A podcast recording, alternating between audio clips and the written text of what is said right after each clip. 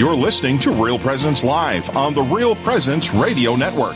Join in the conversation on our Facebook page or on Twitter. And be sure to like and follow us for more great Catholic content.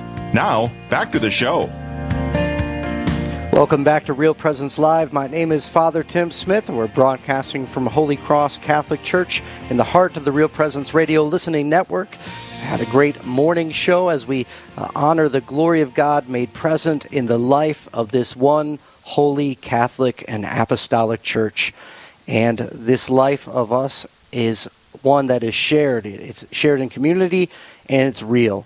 And I'm so grateful to have as a guest this next segment uh, Mr. Chris Stefanick. Chris is the main host of RealLifeCatholic.com. Uh, Chris, you can uh, watch him on EWTN, which Real Life Catholic broadcasts several times throughout the week on the Global Catholic Network, EWTN. Chris, thanks for being on Real Presence Live this morning. Hey, it's an honor to be with you. Thanks for having me.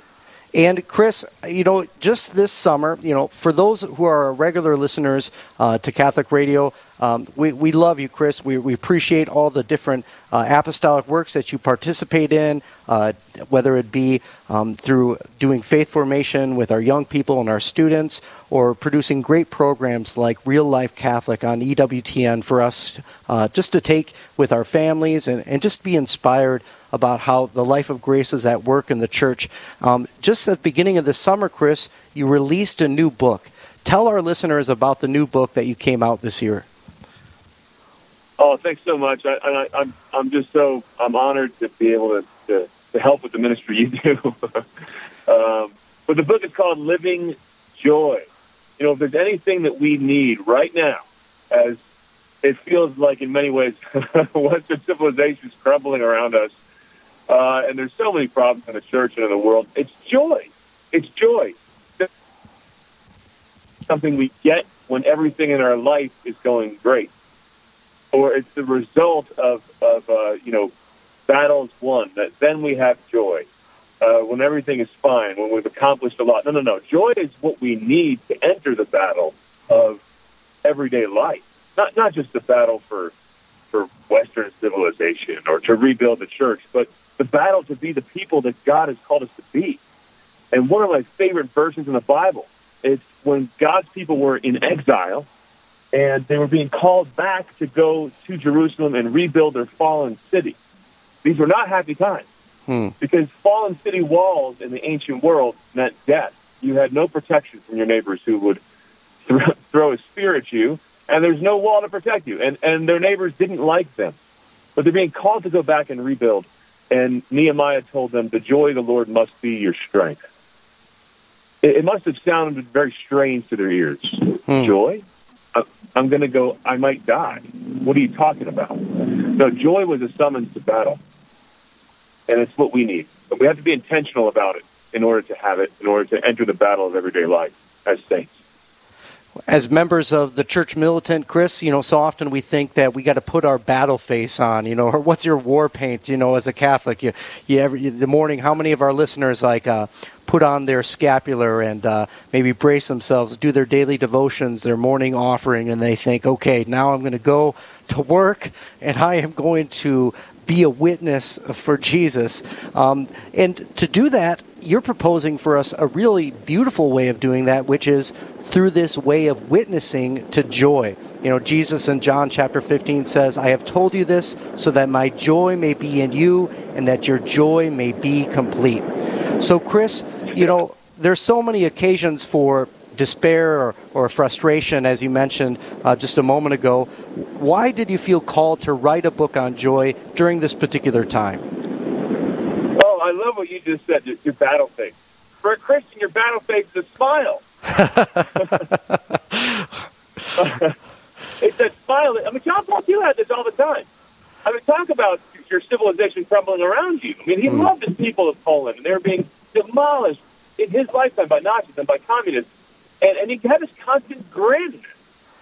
And that grin must have made the devil very nervous because it's the grin that said, I know something that you don't know. It's a grin that said, hey, I already won. Uh, I, I personally felt called to this uh, right now, to write this right now, um, during COVID lockdowns. Hmm. you know, it, it was really it was joy that brought me to a relationship with the Lord. My parents dragged me to a retreat when I was a kid, and it wasn't the great talks; it was the joy in everyone's face that blew my mind and, and made me realize that, that that which I was seeking, that which I wanted, was born for, I was going to find in my faith. That, that these joyful Christians made everybody I looked up to in the secular world look like they had nothing to give me anymore. Uh, that, that's what brought me to the Lord. That's what that's what uh, through the years has made me effective in ministry. And, and through COVID, I mean, I, I I realized that if the devil's going to attack anything in the church and in me personally, it's the thing that makes us strong for the battle. It's mm. joy. And half the spiritual battles I'm, I find myself in, in the course of a given day, are battles over my own joy. Because the devil does not want us to have strength. He'd rather us be weak warriors uh, in the in the battlefield of life.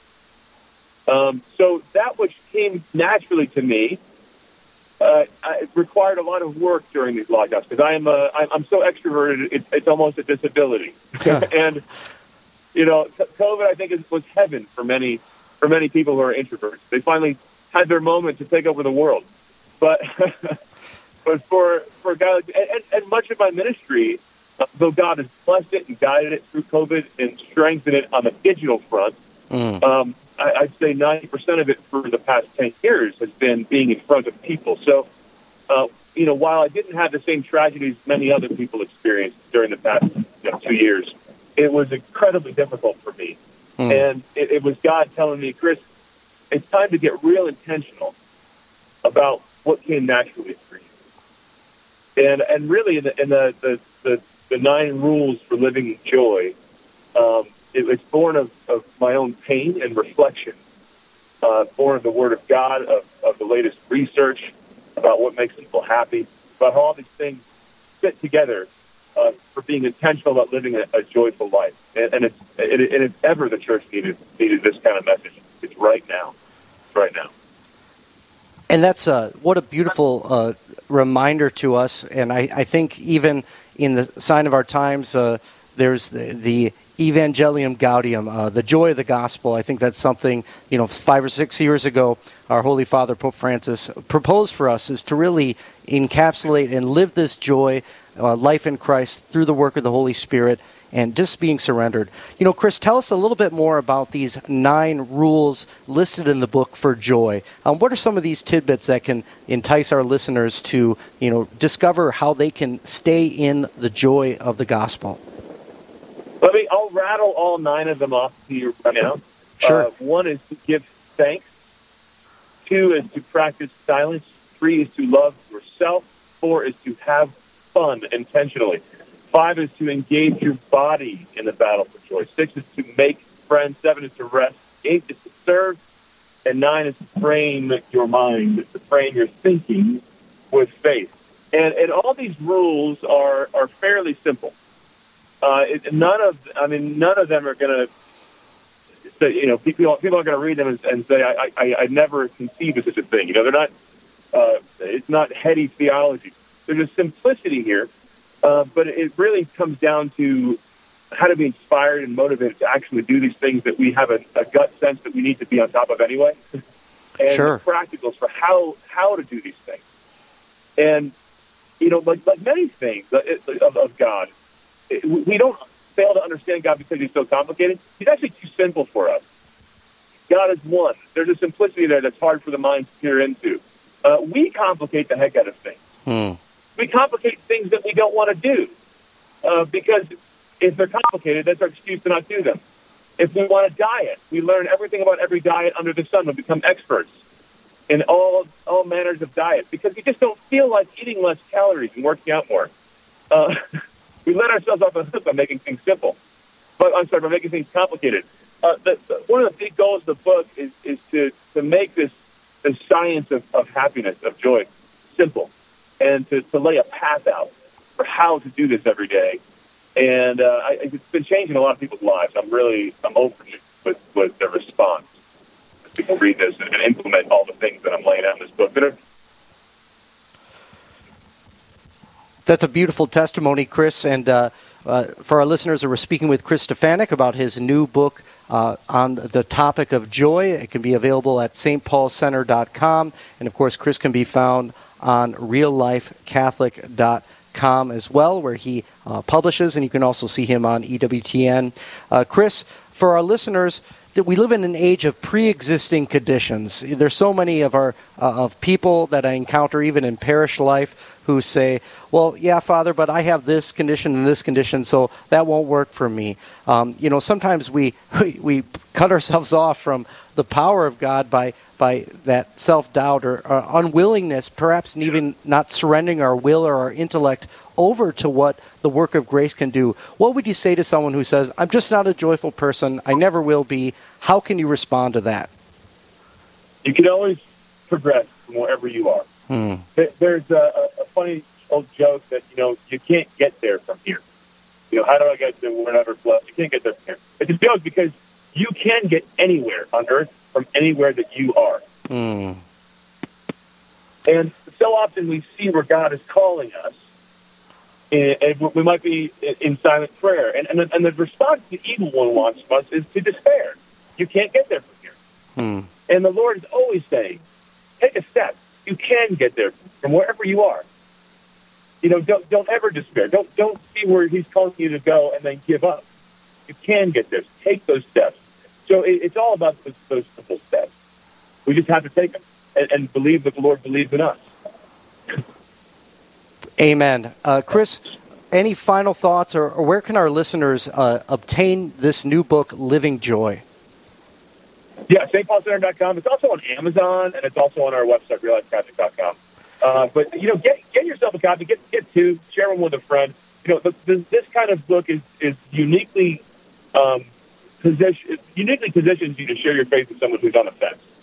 You know, uh, not because it's somehow beneath people who are deeply engaged in their faith, but because it's going to engage you and that person.